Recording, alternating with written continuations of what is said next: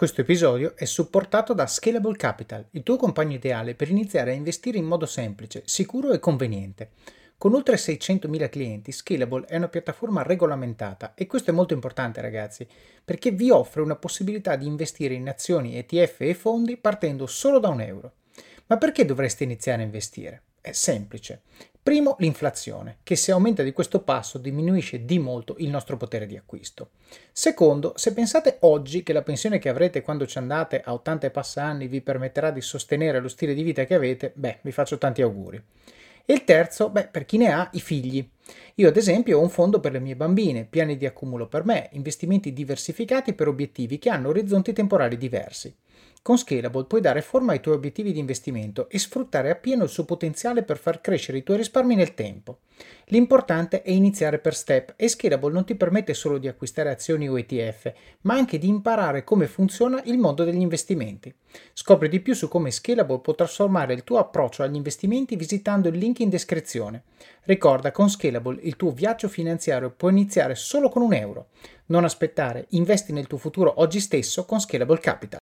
Buongiorno a tutti e benvenuti a Pillole di Office of Cards.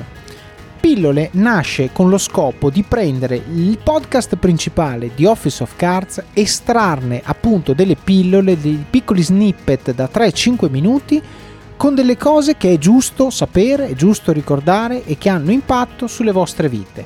Quindi, se avete scoperto questo podcast e sentite una pillola che vi piace, andatevi ad ascoltare l'episodio principale da cui è stata presa, perché c'è tutta la storia e tutto il contesto. Se invece siete un ascoltatore della prima ora, beh, probabilmente i primi episodi ve li siete dimenticati e grazie a queste pillole avrete un reminder fresco per ricordarvi le cose che avete imparato. Spero che vi piaccia, ci sentiamo alla fine dell'episodio. Senti, e allora, posto che finché lavori in Google, finché lavori in UK, finché lavori in startup, questa domanda ha un peso diverso rispetto a quello che avrebbe se tu lavorassi in Italia. Però te lo devo chiedere, come donna nel posto di lavoro, come, come ti senti? Come ti senti valorizzata? Quali sono eh, sostanzialmente gli aspetti che tu ritieni eh, vengano più spesso... Um, come dire, trattati come cliché, no? Eh, e quindi ti, ti, ti, posizionino in un angolo che è più frutto dello stereotipo che non frutto di Arlinda Lasca, no? Perché quando la gente guarda a te, in un certo qual senso ti associa, ti mette in una categoria, quale che sia, però sicuramente la categoria donna è una categoria e, e, e questo è un fatto, però sulla base di questa categoria trae conclusioni, no? che possono essere conclusioni sulle tue capacità, fit for the role, quello che vuoi.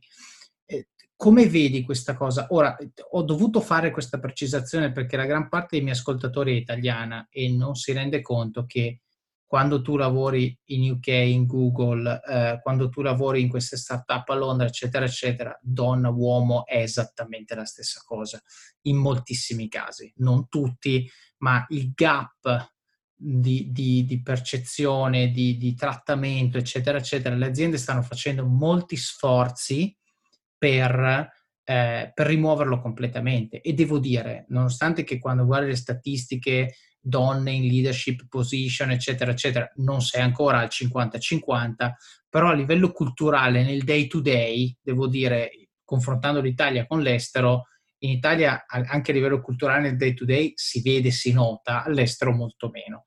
Proprio perché secondo me adesso, almeno io ricordo insomma, sia in Booking, Booking aveva un amministratore delegato donna fino all'anno scorso, sì. eh, piuttosto che PayPal che ha, penso che PayPal sia della Silicon Valley una di quelle messe meglio a livello di women in leadership positions e adesso ha assunto anche Alison Johnson, quindi cioè, nel senso proprio veramente un, ottimi esempi di, di, di, come trattare diversity and inclusion, perché come dice Dan Schulman, diversity is a fact, inclusion is a choice, perché alla fine un mm. conto è averle le donne, un conto è poi includerle e poi ovviamente qui parliamo di donne perché insomma è un po' il tuo angolo, ma quando parliamo di inclusion parliamo anche di minorities, parliamo di minoranze religiose, minoranze etniche, minoranze di, di tutti i tipi che non devono essere minoranze, cioè non devono essere trattate come minoranze, devono essere trattate come persone, ok? Ciascuno con la propria storia e il proprio contributo. E, però sostanzialmente appunto all'estero secondo me questo gap c'è meno, l'inclusion viene considerata di più e le donne adesso stanno fortunatamente crescendo anche eh, finalmente raggiungendo ruoli anche di leadership ci, ci vorrà, cioè, ci vuole ancora tempo, bisogna continuare a parlarne perché sennò appena ti distrai ovviamente si torna indietro. Eh, però volevo, volevo, appunto chiederti eh, più che altro relativamente all'esperienza che hai nel blog, dove probabilmente sei un pochino più esposta invece a situazioni italiane, come la vivi? Magari se hai qualche consiglio per uh, gli ascoltatori donna che abbiamo o anche, e io ci tengo sempre a dirlo perché, eh, o anche per gli uomini, perché per, per ridurre il gap si fa in due.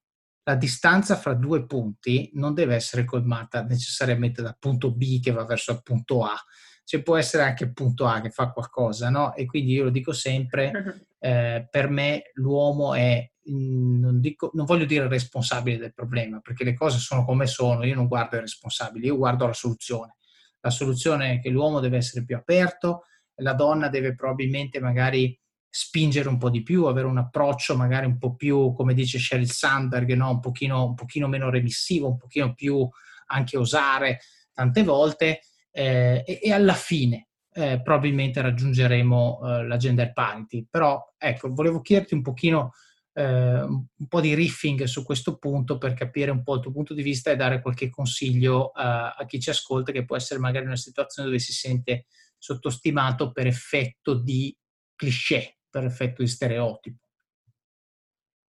Sì, giustamente tu hai sottolineato le differenze che ci sono tra UK e Italia.